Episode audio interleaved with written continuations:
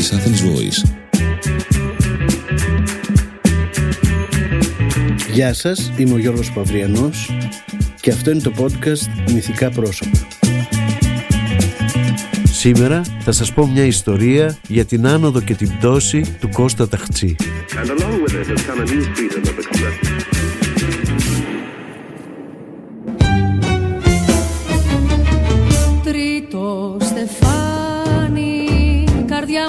να σε κεράσω που δεν με πιάνει.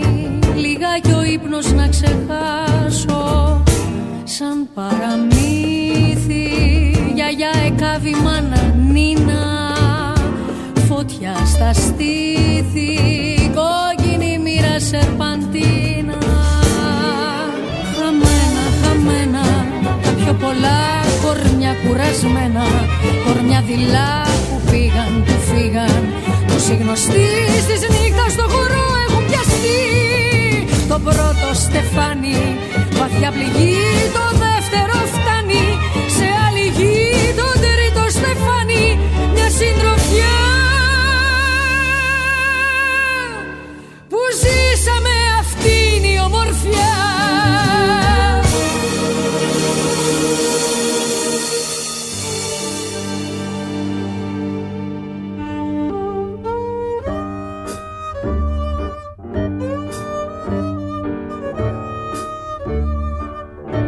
Όταν ήμουν νέος και ήθελα να διαβάσω κάποιο βιβλίο, επειδή το χαρτζιλίκι μου ήταν λιγοστό, το έκλεβα. Ο τρόπος που το έκανα ήταν απλός. Έμπαινα μέσα στο βιβλιοπωλείο κρατώντας κανένα δυο δικά μου βιβλία και φρόντιζα να τα δει ο υπάλληλος, μετά τα κουμπούσα πάνω στο βιβλίο που ήθελα να κλέψω, καθόμουν λίγη ώρα και έκανα πως χάζευα τις καινούριες εκδόσεις και μετά έπαιρνα τα βιβλία μου μαζί με αυτό που ήθελα να κλέψω και την έκανα με μικρά πηδηματάκια πριν ο υπάλληλος με πάρει είδηση. Έτσι το χειμώνα του 1974 σε ένα βιβλιοπωλείο νομίζω ότι ήταν του Ελευθερουδάκη είδα το τρίτο στεφάνι του Κώστα Ταχτσί και το έκλεψα.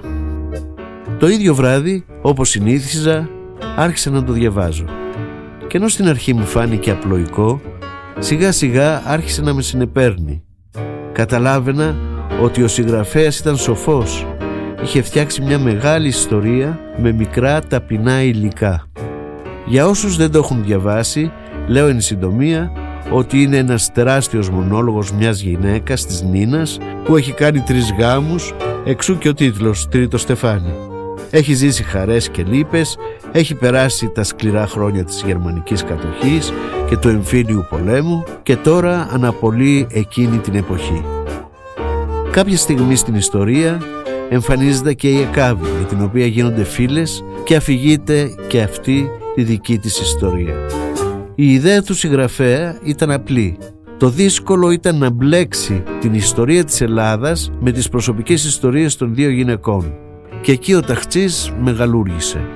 Όπως έγραψε και ένας κριτικός στο πιστόφυλλο, διαβάστε αυτό το βιβλίο και θα μάθετε για τη σύγχρονη Ελλάδα περισσότερα από όσα και αν διαβάζετε μια δωδεκάδα ιστορικών μελετών.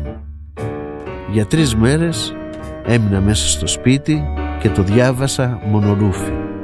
Και όταν έφτασα στο τέλος, το έκλεισα και ευχήθηκα να μπορέσω κάποτε να το κάνω ραδιοφωνικό σύριαλ, όπως αυτά που άκουγα μικρός.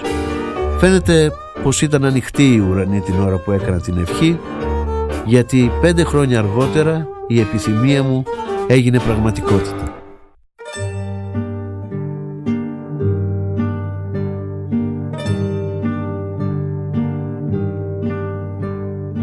Πέντε χρόνια αργότερα, το χειμώνα του 1979, είμαι στο μαγεμένο αυλό στο Παγκράτη, το στέκι του Μάνου Χατζηδάκη. Είμαστε μια μεγάλη παρέα και τον ακούμε να μιλάει με ενθουσιασμό για την εποχή της Μελισάνθης, το έργο που ετοίμαζε εκείνη την εποχή. Μας λέει ότι είναι ένα έργο ζωής, ότι το δούλευε πάνω από 10 χρόνια, ότι είναι μια μουσική ιστορία για τη ζωή του, τα νεανικά του χρόνια, τα χρόνια της κατοχής και ένα requiem για τα όνειρα της γενιάς του που βγήκαν όλα πλάνη. Αλλά κατά βάθος είναι η ιστορία της Ελλάδας μέσα από την προσωπική μου ιστορία, μας διευκρινίζει. Υπάρχει ένα καταπληκτικό μυθιστόρημα που αφηγείται την ιστορία της Ελλάδας μέσα από τις προσωπικές ιστορίες δύο γυναικών και θέλω να το κάνω στο τρίτο πρόγραμμα, πετάγουμε και του λέω. Και ποιο είναι αυτό το μυθιστόρημα; Το τρίτο στεφάνι του Κώστα Ταχτσί. Το τρίτο στεφάνι στο τρίτο πρόγραμμα. Δεν είναι κι άσκημη ιδέα. Αρχίζει να με ρωτάει ποια θα κάνει την Νίνα και ποια την εκάβει. Του λέω πως έχω σκεφτεί τη Μελίνα Μερκούρη και τη Δέσπο Διαμαντίδου. Τον βλέπω και συνεφιάζει. Με τη Μελίνα δεν μιλιόμαστε. Και με τον Ταχτσί ο Θεός να σε φυλάει. Είναι πολύ δύσκολος άνθρωπος. Αν κατορθώσεις και τους πείσεις μόνος σου, έχει καλός. Αλλά εμένα δεν θα με μπλέξεις. Όχι Μάνο, δεν θα σε ανακατέψω, στο υπόσχομαι. Έτσι του έλεγα πάντα και μετά όταν τα έβρισκα σκούρα, όχι μόνο εγώ αλλά και πολλοί από τους συνεργάτες του τρίτου αρκούσε να πούμε το μαγικό όνομα Χατζηδάκης για να ανοίξουν όλες οι πόρτες.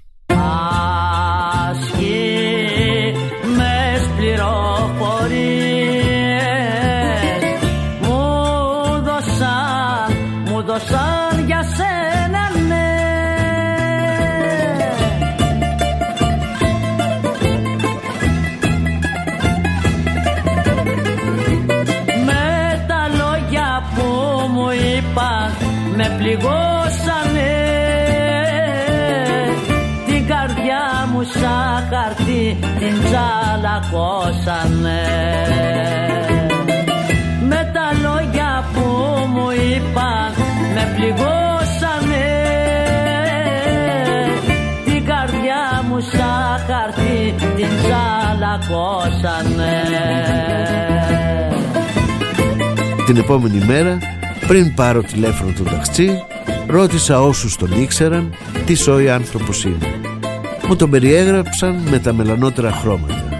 Μου είπαν πως αρπάζεται με το παραμικρό, πως είναι συνέχεια έτοιμος για καυγά, πως τρώγεται με τα ρούχα του, πως δεν θα μπορέσω να συνεννοηθώ μαζί του και το χειρότερο απ' όλα πως αποκλείεται να μου δώσει την άδεια να κάνω το τρίτο στεφάνι στο ραδιόφωνο.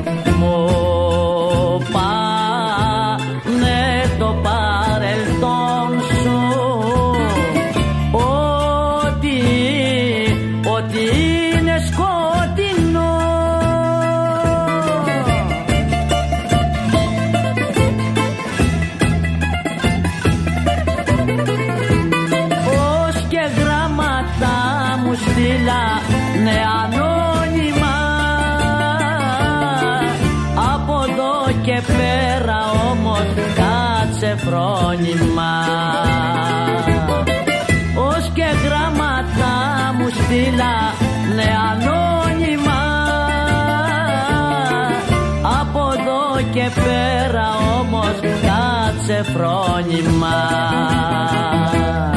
Μαζί με αυτά έμαθα ότι δίνεται τραβεστή και κατεβαίνει και ψωνίζει πελάτες από το δρόμο ότι τσακώνεται με άλλες τραβεστή γιατί πηγαίνει και ψωνίζεται στις δικές τους πιάτσες ότι πολλές τραβέλες τον είχαν δύρει και παρόλα αυτά επέμεινε να βγαίνει στα στέκια τους. Μου κόπηκαν λίγο τα φτερά. Αν ήταν αλήθεια όλα αυτά που μου λέγανε θα ήταν πολύ δύσκολο να συνεννοηθώ μαζί του και να μου δώσει φυσικά και την άδεια. Αλλά δεν έκανα πίσω.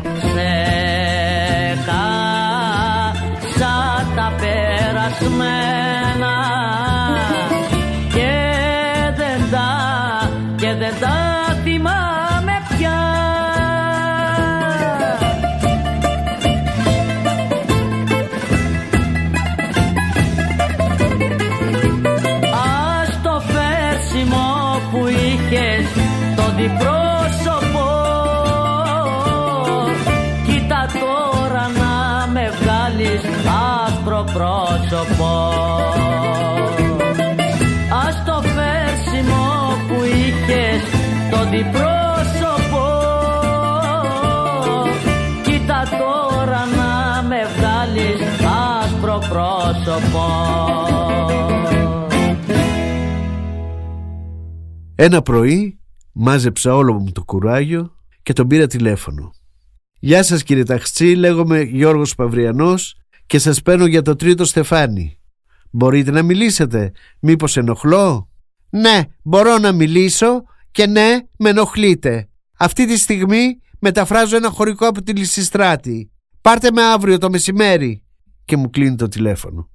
Δεν αρχίσαμε καλά, σκέφτομαι, αλλά την επόμενη μέρα που του τηλεφώνησα ήταν πιο ήρεμος, μιλήσαμε, του είπα για ποιο λόγο τον είχα πάρει, με ρώτησε τρεις φορές το όνομά μου, την ηλικία μου. «Βρε αγόρι μου, 24 χρονών, πώς θα το σκηνοθετήσεις ένα τέτοιο βιβλίο» μου λέει.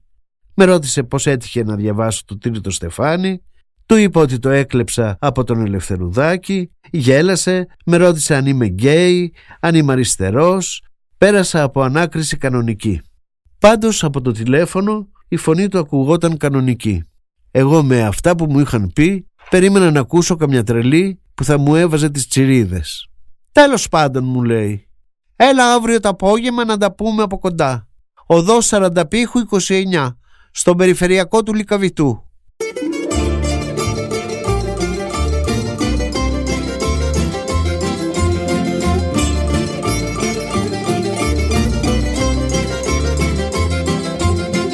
Πήγα μαζί με το φίλο μου και συγκάτοικο τον Δημήτρη Λέκα.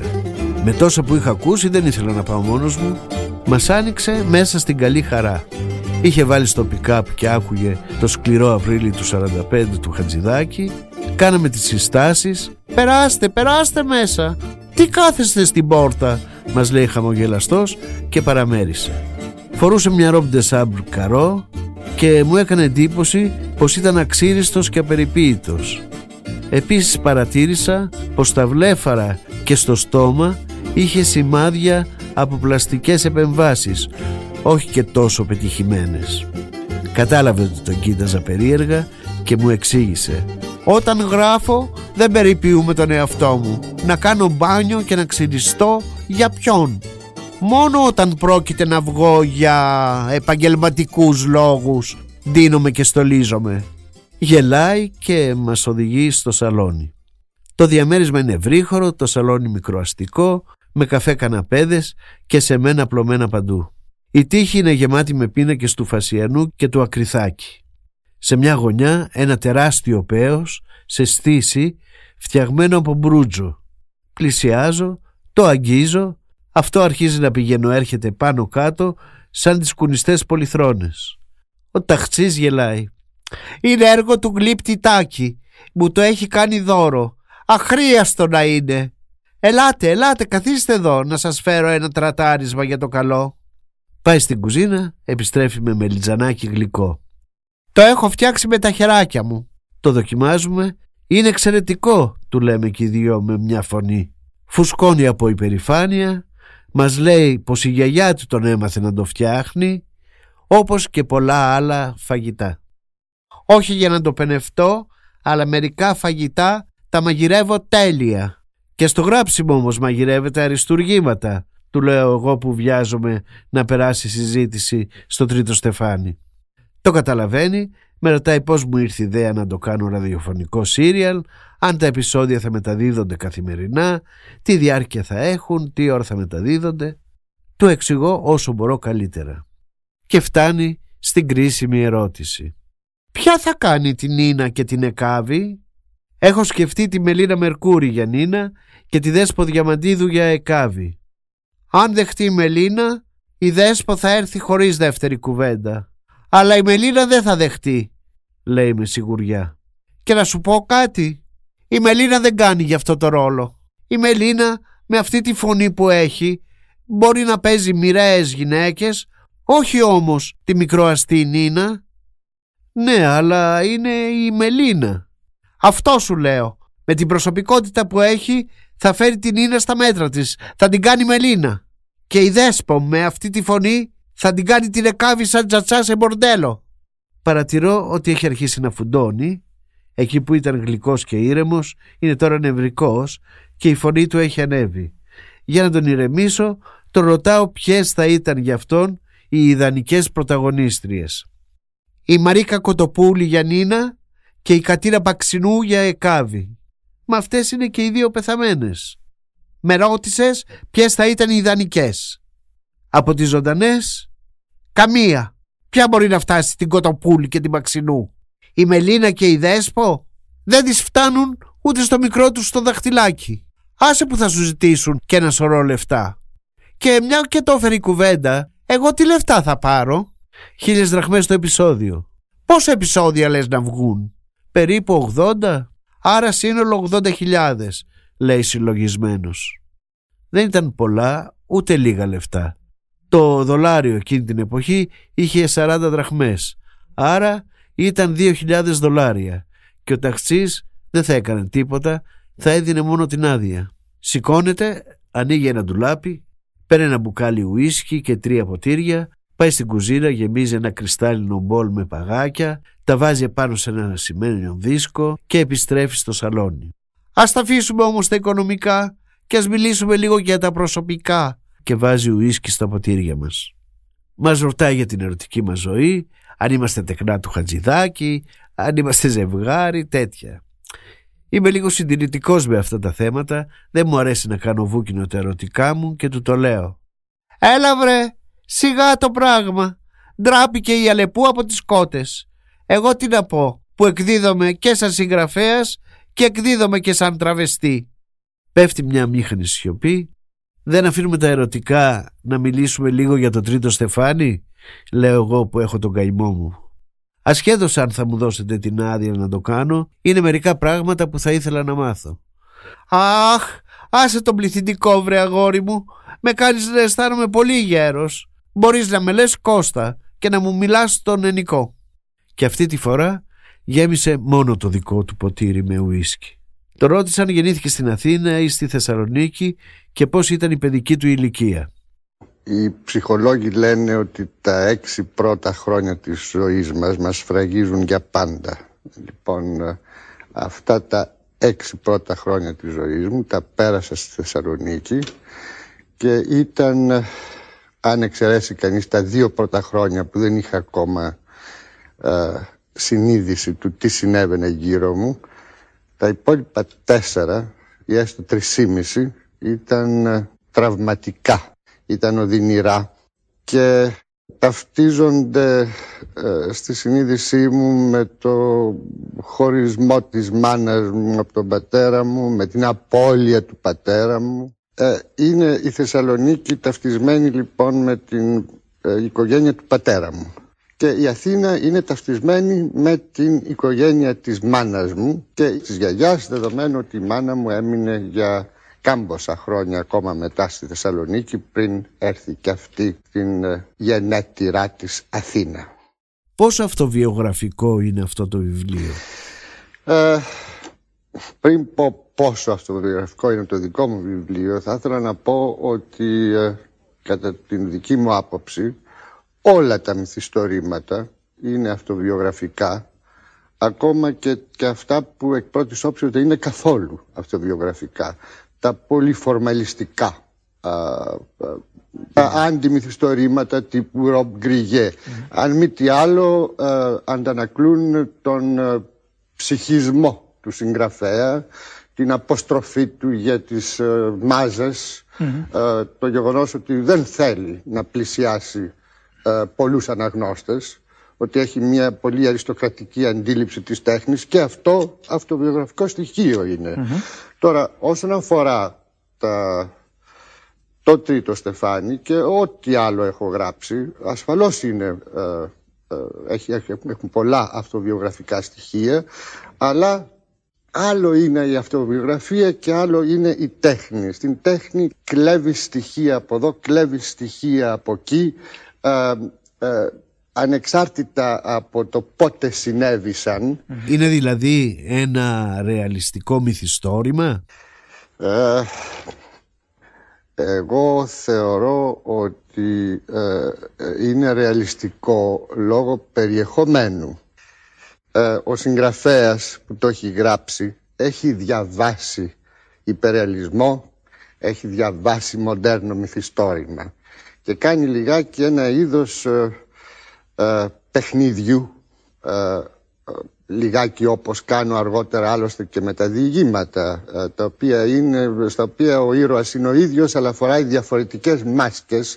Το ίδιο συμβαίνει και στο τρίτο στεφάνι σε πολύ μεγαλύτερη κλίμακα βέβαια όπου ο συγγραφέας φοράει τη μάσκα μιας γυναίκας και μιλάει σαν γυναίκα και ε, από αυτή την άποψη θα μπορούσε να πει κανείς ότι είναι ένα μυθιστόρημα τραβεστή. Είναι αναρχικό. Δεν είναι αναρχικό. Ίσα ίσα. Εγώ δεν θεωρώ τον εαυτό μου καθόλου αναρχικό. Ίσα ίσα προσπαθεί α, υπονομεύοντας θεσμούς να τους ανανεώσει, να, τους, να δείξει πόσο γελοί είναι και να δημιουργήσει νέους μύθους, νέους θεσμούς. Για μένα πάντως είναι ένα κλασικό μυθιστόρημα. Κλασικό. Δεν λέμε και αυτό το οποίο ε, απευθύνεται και κάποια διάρκεια στον χρόνο έχει εξασφαλισμένη και απευθύνεται σε όλους λιγάκι. Τώρα άλλωστε κλασικό θα το, θα το πει κανείς ύστερα από πολλά χρόνια όταν θα έχω πεθάνει πια. Δεν ξέρουμε τι επιφυλάσσει το μέλλον. Μπορεί στο μέλλον να αγνοηθεί εντελώς. Είναι τόσο απλό, τόσο αυθόρμητο σαν να μην έκανες καθόλου κόπο να το γράψεις. Ε, χρειάστηκε να το γράψω σε τρεις-τέσσερις διαφορετικές μορφές πριν καταλήξω σε αυτήν. Χιλιάδες ε, σελίδες δακτυλογράφων, σκισίματα, μαζί με τα σκισίματα, διότι έχω και τη μανία ε, μόλις κάνω ένα λάθος, πετάω όλη τη σελίδα και να ξαναρχίζω από την αρχή. Για ένα μυθιστόρημα, ε, καλό υποτίθεται μυθιστόρημα, χρειάζεται να δουλέψουν πολλές γενιές. Και χρειάζεται να συμβάλλουν να συμμετάσχουν, να συντείνουν ε, πάρα πολλοί παράγοντες. Ε, εγώ θα έλεγα ότι ε, ένα μυθιστόρημα αρχίζει να γεννιέται από την ίδια στιγμή που το σπερματοζωάριό του από τα εκατομμύρια των σπερματοζωαρίων του πατέρα του είναι αυτό που καταφέρνει να διατρυπήσει την, τον φλοιό ή όπως αλλιώς λέγεται του μητρικού οαρίου και να, ε, και να ε, γεννηθεί με το σώμα του ε, κουβαλώντας ε, ε, το γονίδιό του κουβαλάει και ορισμένες πληροφορίες δεν είναι έτσι όπως ξέρουμε τώρα. Λοιπόν, να γεννηθεί με αυτό το σώμα που, το οποίο μεγαλώνει σιγά σιγά και που τον καθορίζει σε πολλές περιπτώσεις. Καθορίζει την πορεία της ζωής του. Δηλαδή, φαντάζομαι ότι αν, το, αν ήμουν ένα και 90, ξέρω εγώ όπως είναι ο, ο, ο φίλος μου ο Αναγνωστάκης, θα είχα γράψει ε, άλλα πράγματα. Θα είχα γράψει μια πολύ αρσενική ποίηση, σαν την ποίηση του Αναγνωστάκη. Ή θα είχα γίνει μπασκετμπολίστας, ξέρω εγώ, αλλά δεν, είχα, δεν θα είχα γράψει τον Τύρο Στεφάνη και το έγραψα επειδή είχα αυτό το σώμα, επειδή μεγαλώνοντας υπέστην ε, ε, συγκεκριμένες πιέσεις ε, λόγω ιστορικών ε, συγκυριών όπως ήταν ο πόλεμος και η κατοχή λόγω οικογενειακού περιβάλλοντος, ε, ε, λόγω ε, καταπιέσεων που με ευαισθητοποίησαν, λόγω συμπτώσεων πολλές φορές. Δηλαδή το γεγονός ότι διάβασα πάρα πολύ παγκόσμια λογοτεχνία σε τρυφερότατη ηλικία ήταν καθαρές, καθαρές συμπτώσεις. Τύχαινε τη μια φορά να μένει πλάι μας μια κυρία και μάλιστα το αναφέρω, ήταν η γυναίκα του Περεσιάδη, ο οποίος έγραψε την Κόλφο, όπως ξέρετε. Λοιπόν, αυτή ε, με συμπάθησε όταν ήμουν ε, πόσο, 12 ε, χρονών. Και μου έδινε βιβλία και διάβαζα, τα οποία δεν μπορούσαν να μου αγοράσουν στο σπίτι ή δεν σκεφτήκαν να μου αγοράσουν, παρόλο που οι υποτροπές της γιαγιάς μου συνεχώς ήταν μάθε γράμματα να γίνεις μεγάλος άνθρωπος.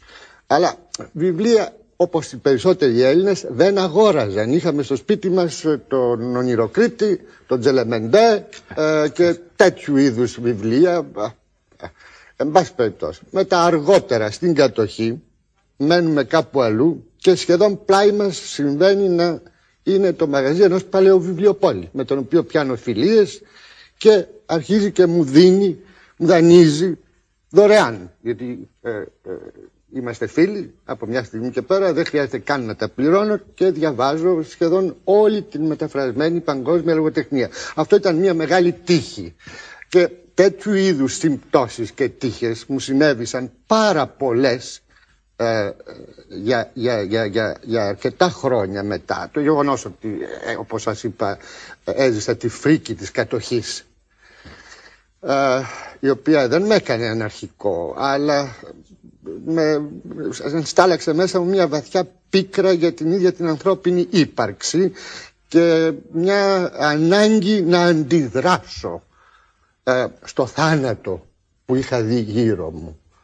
Ε, επίσης οι ενοχές που αισθάνθηκα αργότερα για το γεγονός ότι τόσοι άνθρωποι είχαν υποφέρει όλα εκείνα τα χρόνια ενώ εγώ τηρουμένων των αλλαγιών δεν είχα υποφέρει τόσο πολύ, δεν είχα πεινάσει τόσο πολύ, δεν είχα πεθάνει, δεν είχα γίνει σκελετός από την πείνα.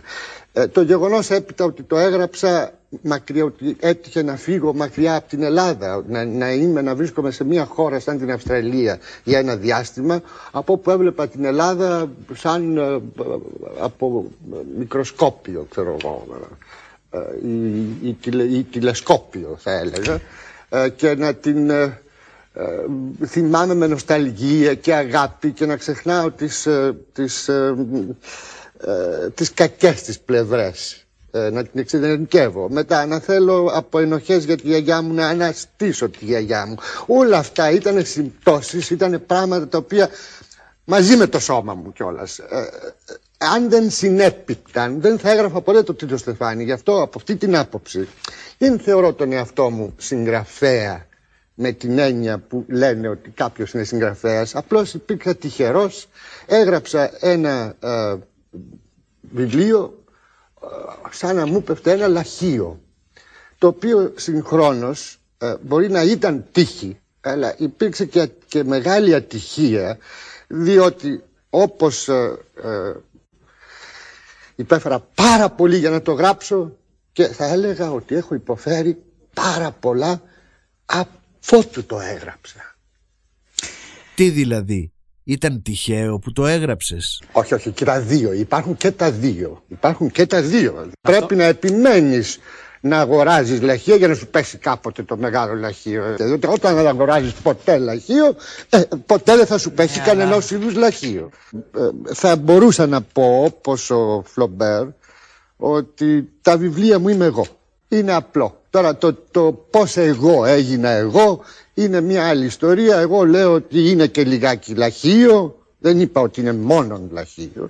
Είναι ένα πληθωρικό βιβλίο. Πληθωρικός ακριβώς, όχι πληθωρικός με την έννοια που είναι ο Καζαντζάκης. Είναι στους αντίποδες και το και ακόμα είναι υπολογισμένο. Η κάθε λέξη είναι υπολογισμένη. Συγγνώμη Κώστα μου, αλλά νομίζω ότι υποτιμάς το ρόλο σου και δίνεις μεγαλύτερη σημασία στους εξωτερικούς παράγοντες. Η γλώσσα του είναι ανάμεικτη, έχει μέσα καθαρεύουσα, δημοτική, ακόμα και αρχαία ελληνικά. Για μένα από παιδί ε, δεν υπήρξε θέμα ε, καθαρεύουσας και δημοτικής. Όπως δεν υπήρξε θέμα διχασμού ε, Κωνσταντίνου Βενιζέλου. Δεν τάρισε αυτό το πράγμα. Για μένα ε, από παιδί ε, άκουγα άλλη γλώσσα στην εκκλησία, άλλη γλώσσα μιλούσε η γιαγιά μου, ε, άλλη γλώσσα εφημερίδα του θειού μου του ενός ο οποίος διάβαζε ριζοσπάστη και άλλη γλώσσα στην εφημερίδα του άλλου ο οποίος διάβαζε κάποια δεξιά εφημερίδα. Ε, όλα αυτά για μένα ήταν ελληνικά. Και αργότερα βέβαια όταν πήγα στο γυμνάσιο και τα αρχαία ελληνικά ήταν, άσχετα αν από τον τρόπο που μας τα δίδασκαν τότε, δεν μάθαμε όσα θα έπρεπε να μάθουμε. Ενώ οι ξένοι μαθαίνουν πολύ καλά αρχαία. Στην κατοχή, στις πρώτες μέρες της κατοχής, περπατούσα στη σταδίου, ήμουν παιδάκι ακόμα και με σταμάτησε ένας Γερμανός φαντάρος κάποιας ηλικίας, φαινόταν μορφωμένος άνθρωπος και με ρώτησε, συγγνώμη, πόθεν δύναμε σάπονος προμηθεύεστε; Γελάμε και οι τρεις, έχουμε χαλαρώσει, ο ταξιτής έχει ξανοιχτεί, μας λέει κουτσομπολιά και ανέκδοτα για γνωστούς καλλιτέχνες, έξω έχει βραδιάσει, ο σκληρός Απρίλης του 45 έχει τελειώσει στο pick-up, ο Λέκας σηκώνεται και βάζει τη δεύτερη πλευρά. Πού είναι η τουαλέτα, ρωτάω τον ταχτσί. Εκεί, μετά την κρεβατοκάμαρα. Μου δείχνει.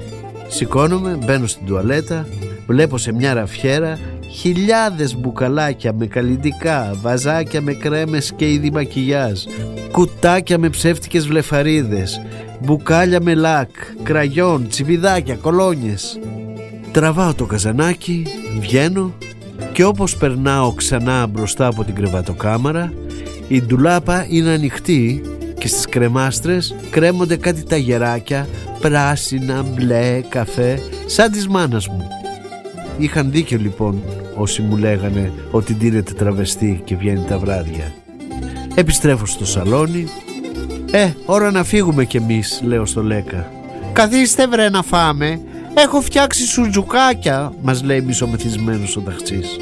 «Όχι Κώστα μου, αρκετό χρόνο σου κλέψαμε, πρέπει να δουλέψεις κι εσύ». Αχ, πώς να δουλέψω Γιώργο. Έξω η ζωή κυλάει σαν τρελή. Και αντί να βγω να την αρπάξω από τα μαλλιά Κάθομαι μέσα και γράφω. Δουλειά το λες εσύ αυτό. Για μένα είναι αληθινό μαρτύριο. Και ξαναγεμίζει το ποτήρι του. Τα νεύρα μου είναι τεντωμένα Τα χέρια μου υδρωμένα Η καρδιά μου χτυπάει δυνατά. Είναι η ώρα που πρέπει να παίξω το τελευταίο μου χαρτί. Τι αποφάσισες τελικά για το τρίτο στεφάνι; Θα μου δώσεις την άδεια.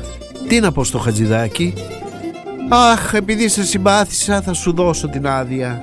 Αλλά πες στο χατζηδάκι ότι την τελευταία λέξη θα την πω όταν μου ανακοινώσεις ποιες θα παίξουν τους δύο ρόλους. Μας πήγε ως την πόρτα. Εσείς τώρα θα βγείτε ε; Θα πάτε να διασκεδάσετε. Αχ και να είχα τα νιάτα σας. Κόλο δεν θα έβαζα κάτω. Ενώ τώρα πρέπει να στρώσω τον κόλο μου για να μεταφράσω αυτή την καριόλα, τη λυσιστράτη.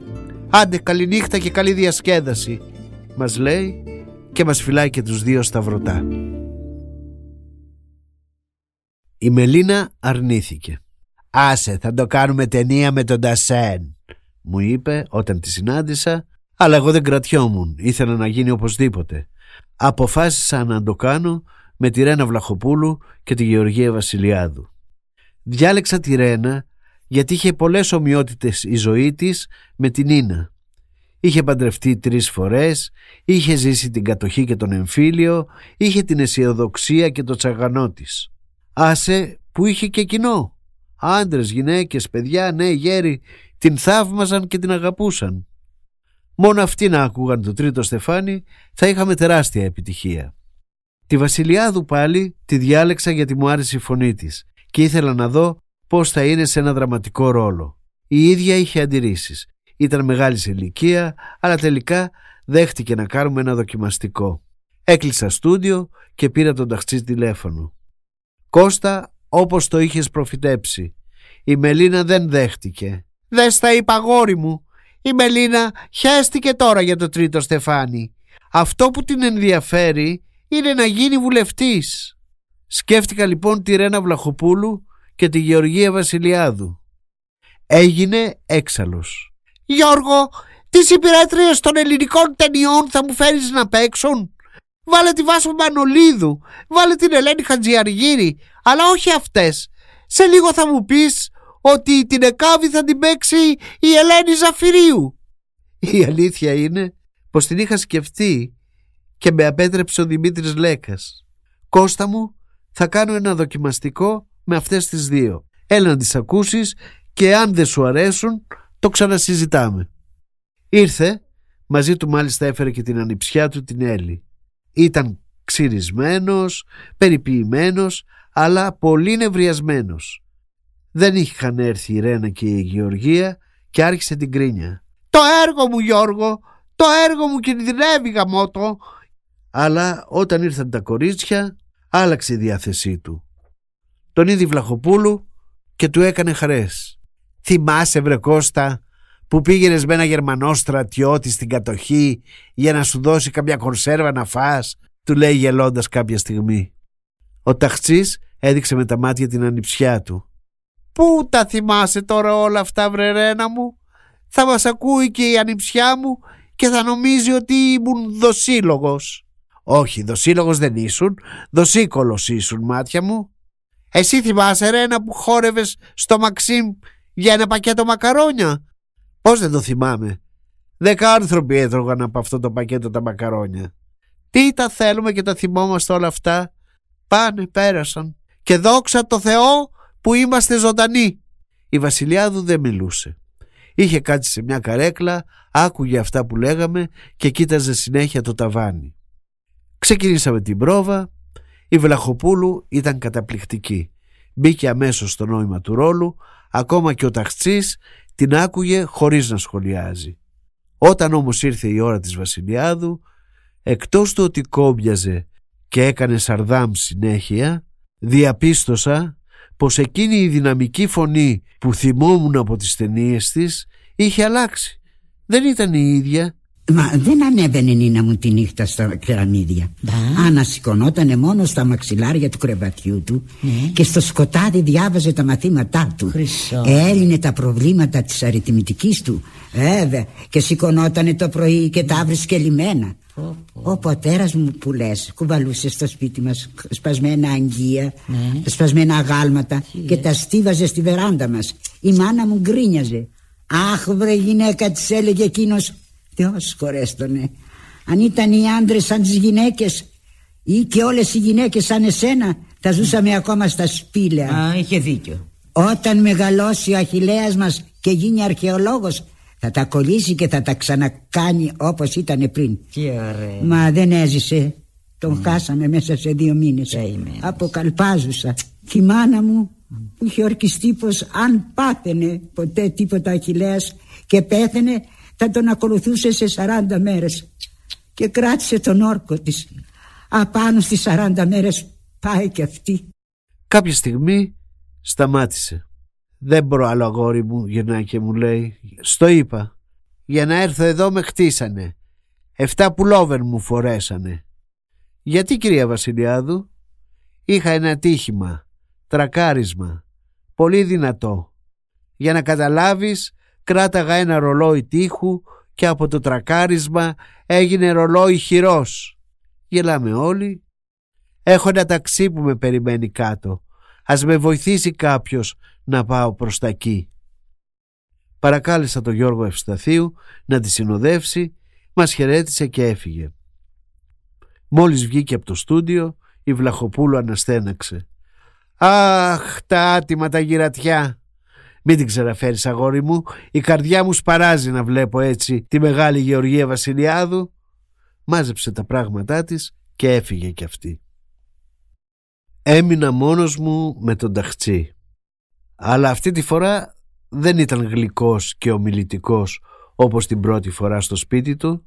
Αυτή τη φορά είδα μπροστά μου τη σκύλα, τη χάριβδη και τη μέδουσα μαζί. Με έβρισε, με υπανίκανο, αδιάφορο, άσχετο.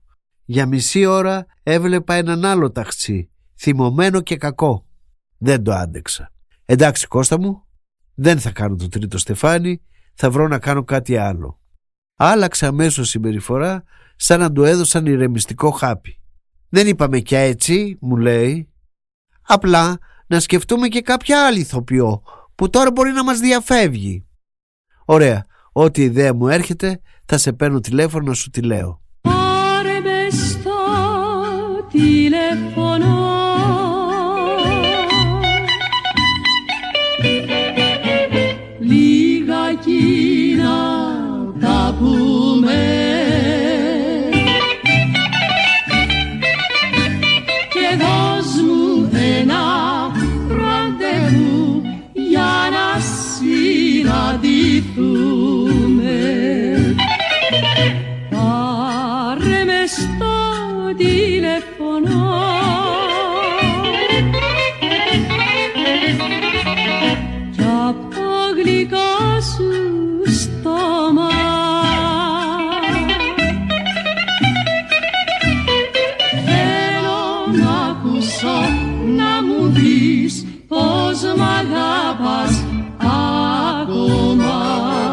Από την επόμενη μέρα άρχισα να τον παίρνω τηλέφωνο και να του λέω ό,τι μου κατέβαινε στο κεφάλι.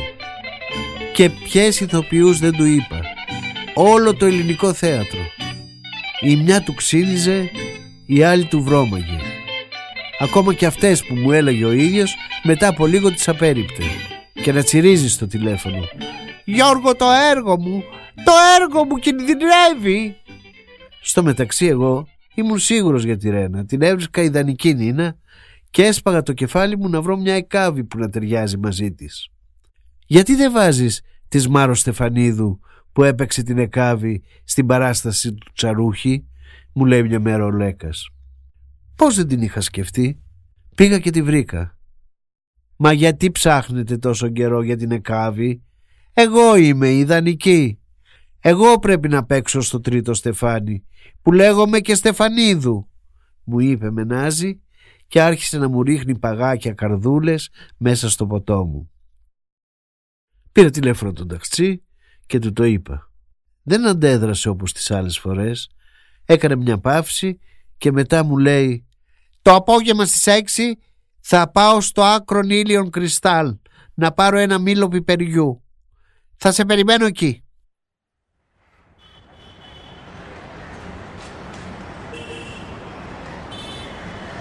Πήγα και βρήκα πάλι τον χαρούμενο ευγενικό ομιλητικό ταξί. Όλα αυτά όμως λίγο παραπάνω από το κανονικό. Κάτι είχε πάρει, ήταν προφανές. Αναστάτωσε το μαγαζί μέχρι να βρει το μήλο του πιπεριού που ήθελε και ύστερα με έβαλε σε ένα τρακαρισμένο αυτοκίνητο και πήγαμε στο Νέον, στην Ομόνια. Στο δρόμο χαιρετούσε τους πάντες, μικροπολιτές, περιπτεράδες, σουβλατζίδες, τροχονόμους, όλους τους ήξερε. Οι περισσότεροι είναι πελάτες μου, μου είπε με καμάρι. Μου αφηγήθηκε πολλά από τη ζωή του εκείνο το απόγευμα στο Νέον. Τα περισσότερα ήταν περιστατικά με πελάτες του, πως τους ξεγέλασε ότι είναι γυναίκα, πως ένας φαντάρος έκλαιγε στην αγκαλιά του, πως βούτυξε λεφτά από ένα μεθυσμένο πελάτη, τέτοια. Μου είπε τα περιστατικά με άλλες τραβεστοί που τον κυνηγούσαν και τον έδερναν και στο τέλος τι γυρνάει και μου λέει δεν μπορεί ο Χατζηδάκης να πει στο φίλο του τον Καραμαλή να μου βάλουν δύο αστυνομικούς να με φυλάνε την ώρα που δουλεύω για να μην με δέρνει ο αλό μας. Κατάλαβα ότι βρισκόμουν μπροστά σε μια διπολική προσωπικότητα που ζούσε επικίνδυνα και έφερα για άλλη μια φορά την κουβέντα στο φλέγον ζήτημα, στο τρίτο στεφάνι. Συμφωνήσαμε επιτέλους να παίξει την εκάβη Μάνος Στεφανίδου γιατί Βλαχοπούλου είχε αντιρρήσεις αλλά πες πες στο τέλος κάνε ό,τι θέλεις μου λέει. Έχει χάρη που θέλω να τελειώσω το εξοχικό στο πήλιο και χρειάζομαι τα λεφτά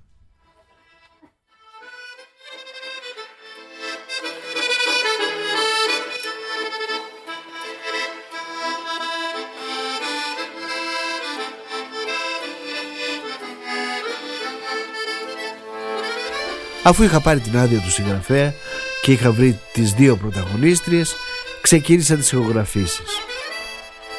Τα στούντιο ήταν εξάωρα. Αν έρχονταν όλοι διαβασμένοι, προχωράγαμε γρήγορα.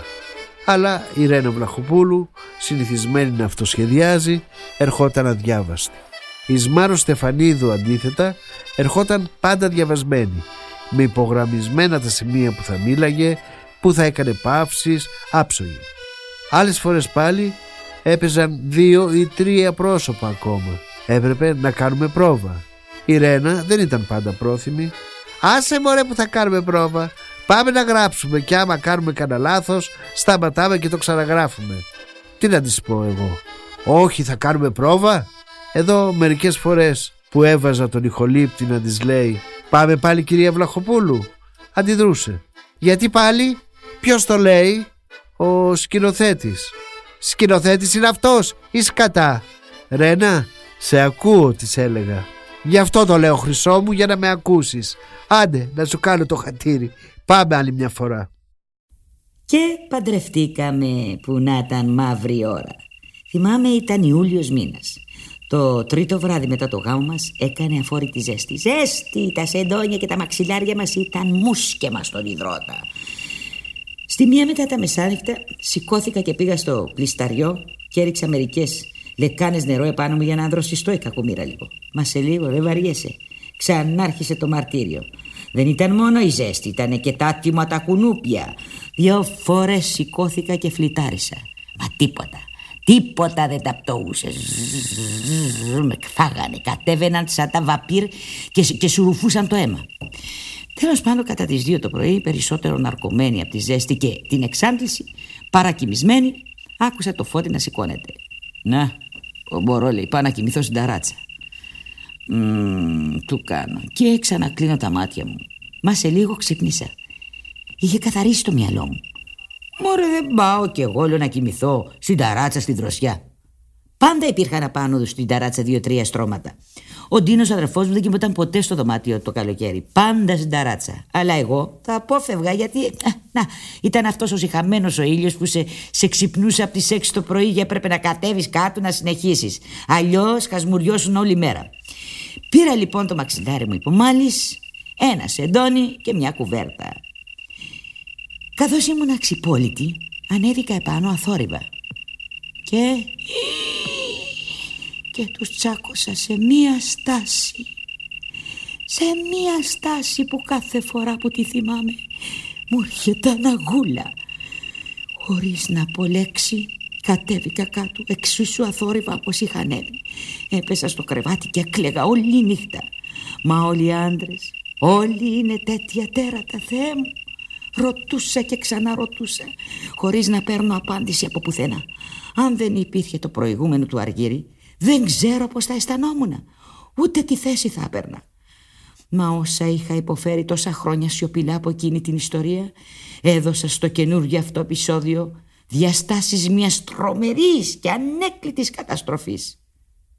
Μα όλοι, όλοι έλεγα και δάκωνα τα μαξιλάρια μου για να μην φωνάξω. Όλοι οι ίδιοι είναι.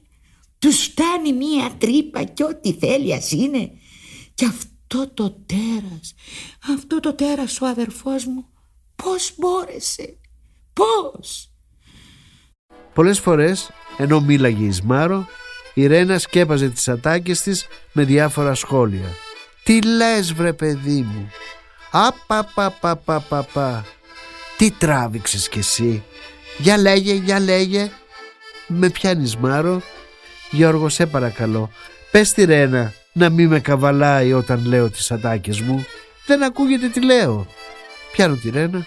Σε παρακαλώ της λέω Όταν μιλάει η Μάρο Μην την καβαλάς δεν ακούγεται. Απάντηση της Ρένας. Έλα μωρέ Τι θα πάθει με λίγο καβάλιμα. Καλό θα της κάνει. Η Ρένα, φοβερή νοικοκυρά, όταν δεν είχε πρόβα, έβγαζε από την τσάντα της ένα κέντημα και κεντούσε ένα παγόνι.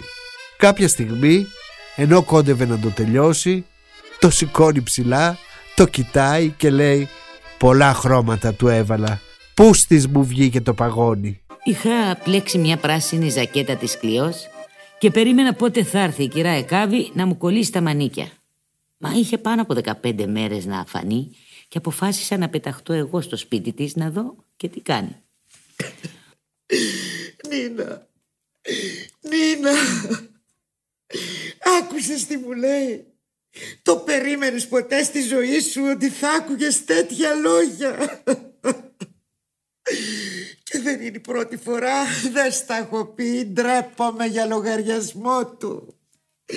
Μέδιρε Νίνα, μέδιρε. Σε έχω μάρτυρα, ο Δημήτρης μου.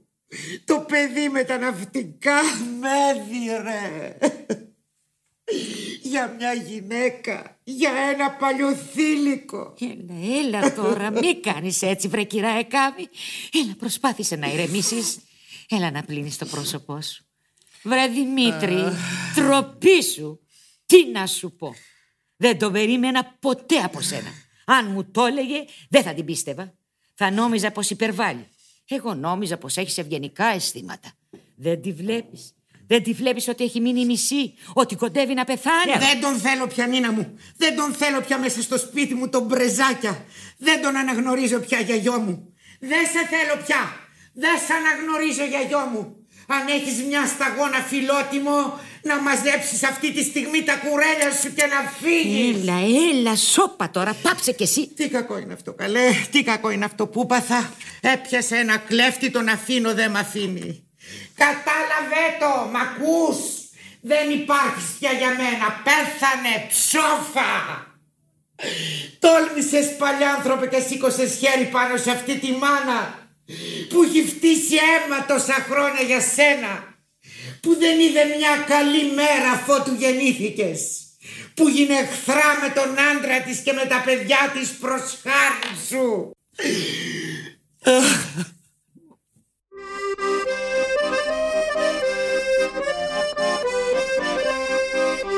Το σήμα της εκπομπής το διάλεξα εγώ. Είναι το τραγούδι «Άστα τα μαλάκια σου», ένα από τα αγαπημένα τραγούδια της μανούλας μου.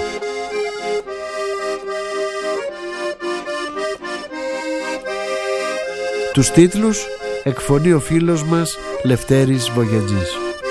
Το τρίτο στεφάνι του Κώστα Ταχτσή.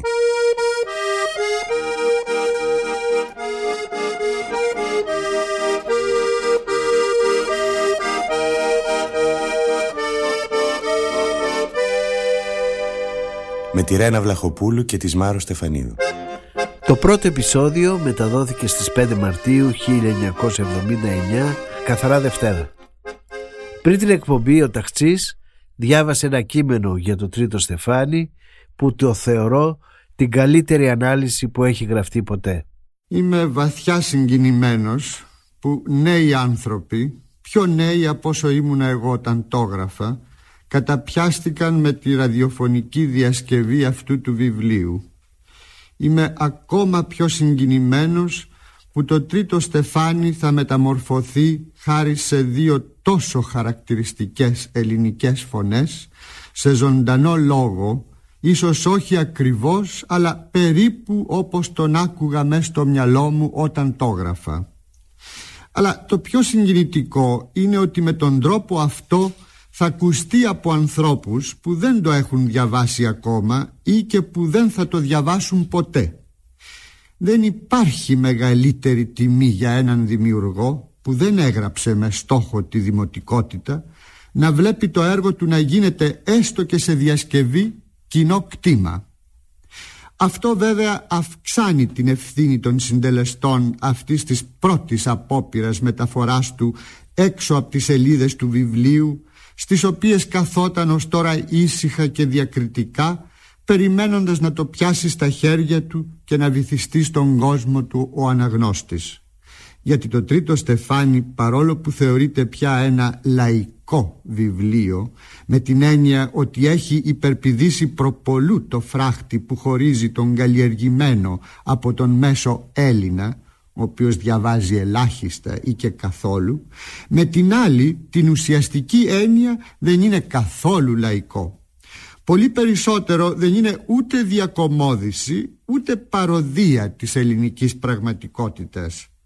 Θα έλεγα πολύ απλά ότι είναι ένας τραγικός κλαυσίγελος που ανάλογα και με τις προσληπτικές του ικανότητες βοηθάει τον αναγνώστη να ανακαλύψει και να συνειδητοποιήσει την ελληνική πραγματικότητα και μαζί με αυτήν και τον ίδιο τον εαυτό του σαν Έλληνας και σαν άνθρωπος.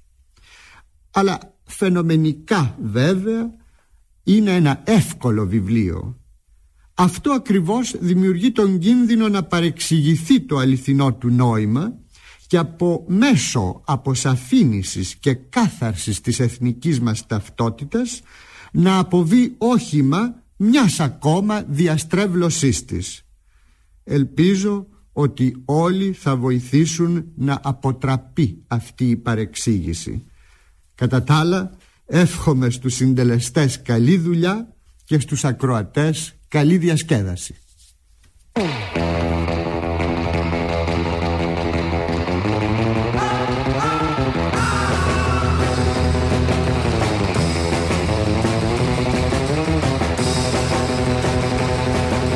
Αγκαλιαστήκαμε, φιληθήκαμε και από την ημέρα εκείνη μέχρι το Σάββατο 9 Ιουνίου 1979 που τελείωσε το τρίτο στεφάνι κάθε μέρα πέρναγα το ίδιο μαρτύριο.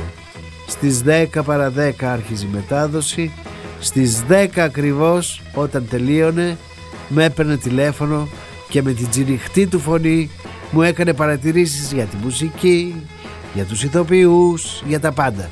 Γιώργο, στο σημερινό επεισόδιο δεν έβαλες το πρώτο κουπλέ από τη Μισηρλού. Τι να του πω τώρα. ότι ο δίσκος ήταν σπασμένος στην άκρη; Πολλές φορές ο Λέκας δεν έβρισκε ένα συγκεκριμένο τραγούδι ή το έβρισκε και ήταν καναχασικλίδικο ή χουντικό ή με ακατάλληλα λόγια και είχε πάνω κολλημένο ένα αυτοκόλλητο λογοκρισία. Απαγορεύεται η μετάδοση. Δεν μπορούσαμε να το παίξουμε. Αναγκαζόταν λοιπόν και έβαζε κάποιο ανάλογο. Ντρρρρν το τηλέφωνο. Γιώργο, αυτό το τραγούδι που έβαλε σήμερα δεν είναι το σωστό. Εκείνη την εποχή ήταν το Φυσαρούφα τραβατώνε, πατατώνε κι αναυτώνε, φυλατσίλιες για τους βλαχούς και για τους δεσμοφύλακους. Κι εγώ μισοκοιμισμένος καθόμουν και τον άκουγα να τραγουδάει. Άλλες πάλι φορές με έπαιρνε στα όρια της ιστερίας. Να πεις αυτή την ηλίθια τη Ρένα πως δεν λέμε κυρά εκάβη αλλά κυρά εκάβη μια λέξη. Όπως λέμε κυρά Μαρία, κυρά Στέλλα δεν μπορεί να το καταλάβει. Της το είχα πει χίλιες φορές. Η Ρένα είχε κολλήσει. Δεν μπορούσε να το αλλάξει. Πέρασα μαρτύρια τρεις μήνες που κράτησε η μετάδοση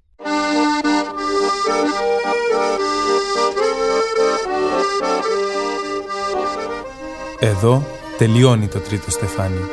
Έπαιξαν οι ηθοποιοί. Δάνης Κατρανίδης, Δημήτρης. Άννα Παναγιωτοπούλου, Ελένη. Μαρίκα Τζιραλίδου, Πολυξένη. Κώστας Πανουριάς, Μπάμπης. Ρινιό Παπανικόλα, Αράπο. Ιάκωβος Ψαράς, Αντώνης. Δίνα Κόνστα, Ερασμία. Πάνος Αναστασόπουλος, Πρόεδρος του Δικαστηρίου. Γιώργος Μοσχίδης, Εισαγγελέας. Χρήστος Τσάγκας, Συνήγορος.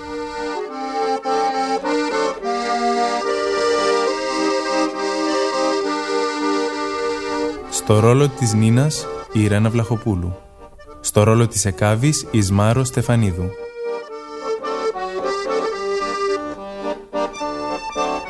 Μουσική επιμέλεια Δημήτρης Λέκας. Διασκευή και σκηνοθεσία Γιώργος Παυριανός.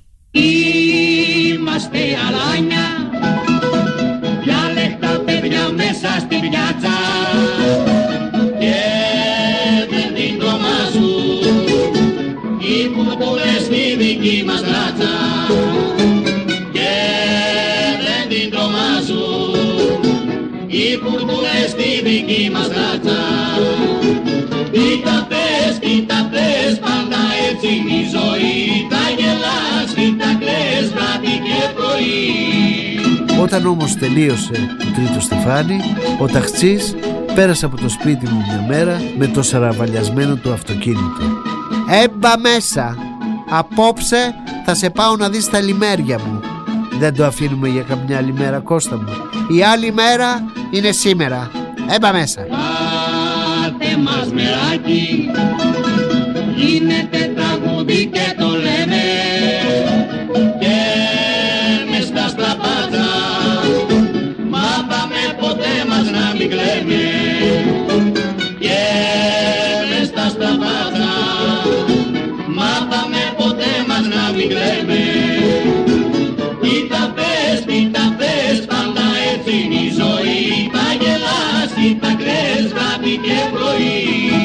Στο δρόμο κορνάριζε, μούτζωνε, τραγούδαγε. Ό,τι είπαμε μεταξύ μας, νερό και αλάτι μου λέει κάποια στιγμή. Είσαι καλό παιδί και θα πας μπροστά. Αφού άντεξε σε μένα, δεν πρέπει να φοβάσαι τίποτα. Κι αν στην κοινωνία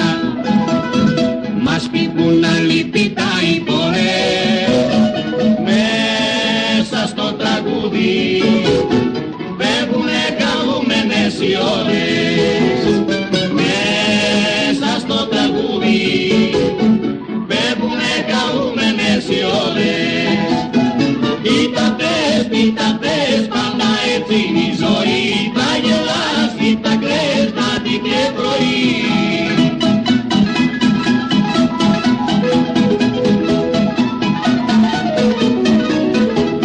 Φτάσαμε στο μεταξουργείο, παρκάρισε, βγήκαμε έξω, κλείδωσε τα μπάξι.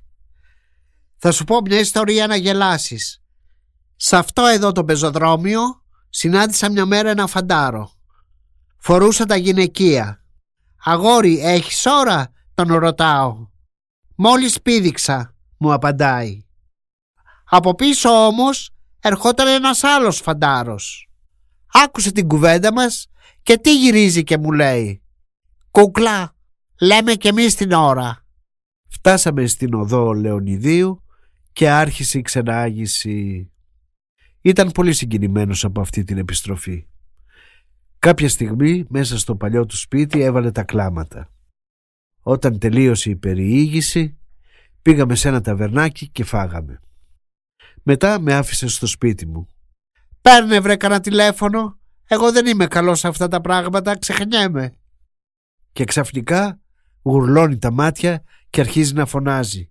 Το έργο μου Γιώργο, το έργο μου κινδυνεύει. Γελάσαμε και οι δύο, έβαλε μπρος και έφυγε σαν σύμφωνας.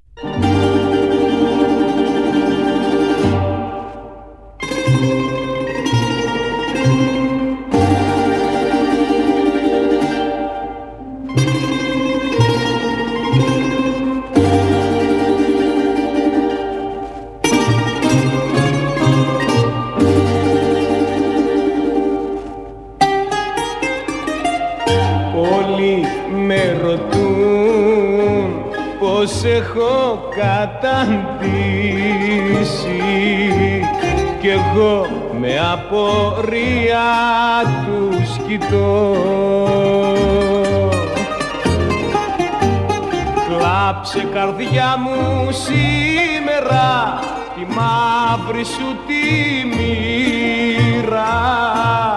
Κλάψε για τον κατήφορο που στη ζωή μου πήρα Ίσως αύριο χτυπήσει πικραμένα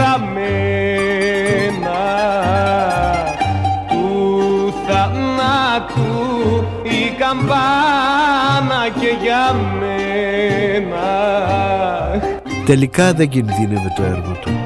Κινδύνευε αυτός ο ίδιος. Τα ξημερώματα της 26 Αυγούστου 1988 ο Κώστας Ταχτσής βρέθηκε στραγγαλισμένος στο σπίτι του στον Κολονό στην οδό Τυρνάβου. Έχω απ' τη ζωή παραπονό μεγάλο δεν ένιωσε τον πόνο μου κανείς κατηγορήσετε αφού κανείς δεν ξέρει. Πριν πέσω τόσο χαμηλά τι έχω υποφέρει. Ίσως αύριο χτυπήσει πικραμένα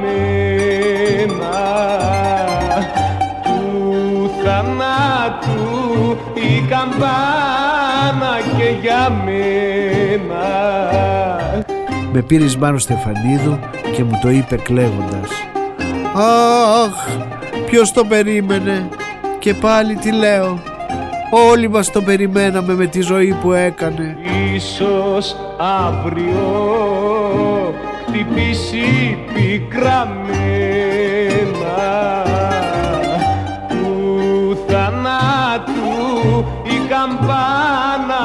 για μένα.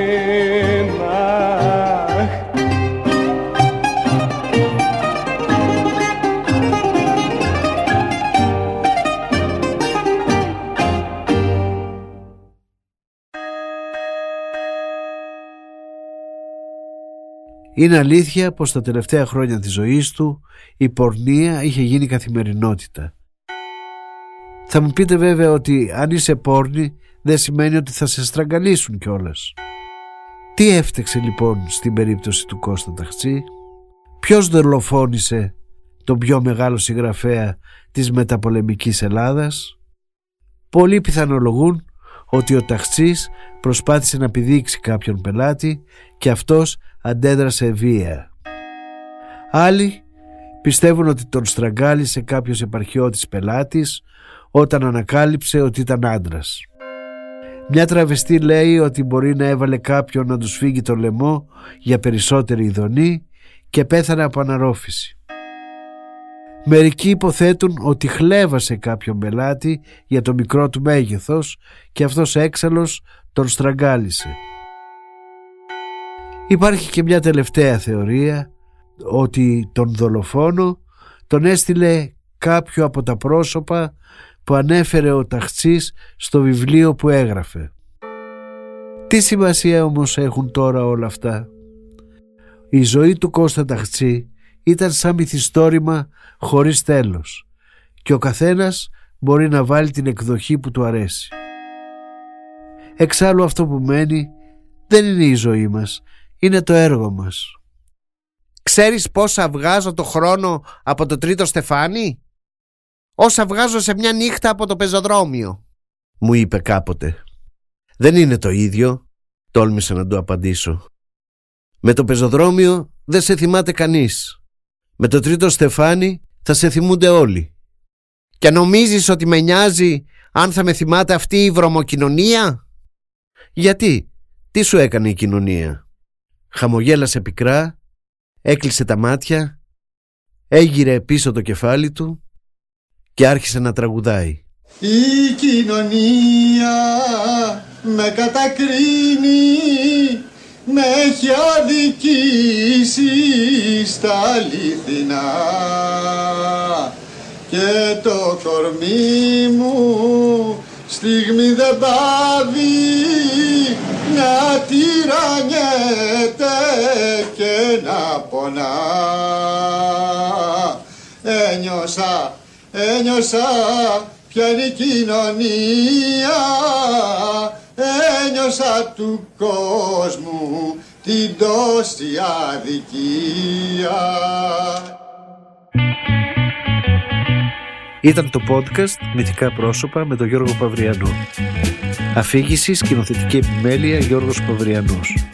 Η ηχογράφηση έγινε από τον Άκη Μπελή στα Earth Sound Studios. Ήταν ένα podcast από την Athens Voice. Μπορείτε να ακούσετε τα podcast της Athens Voice στο athensvoice.gr και στο Spotify, στο Apple Podcast και το Google Play Music.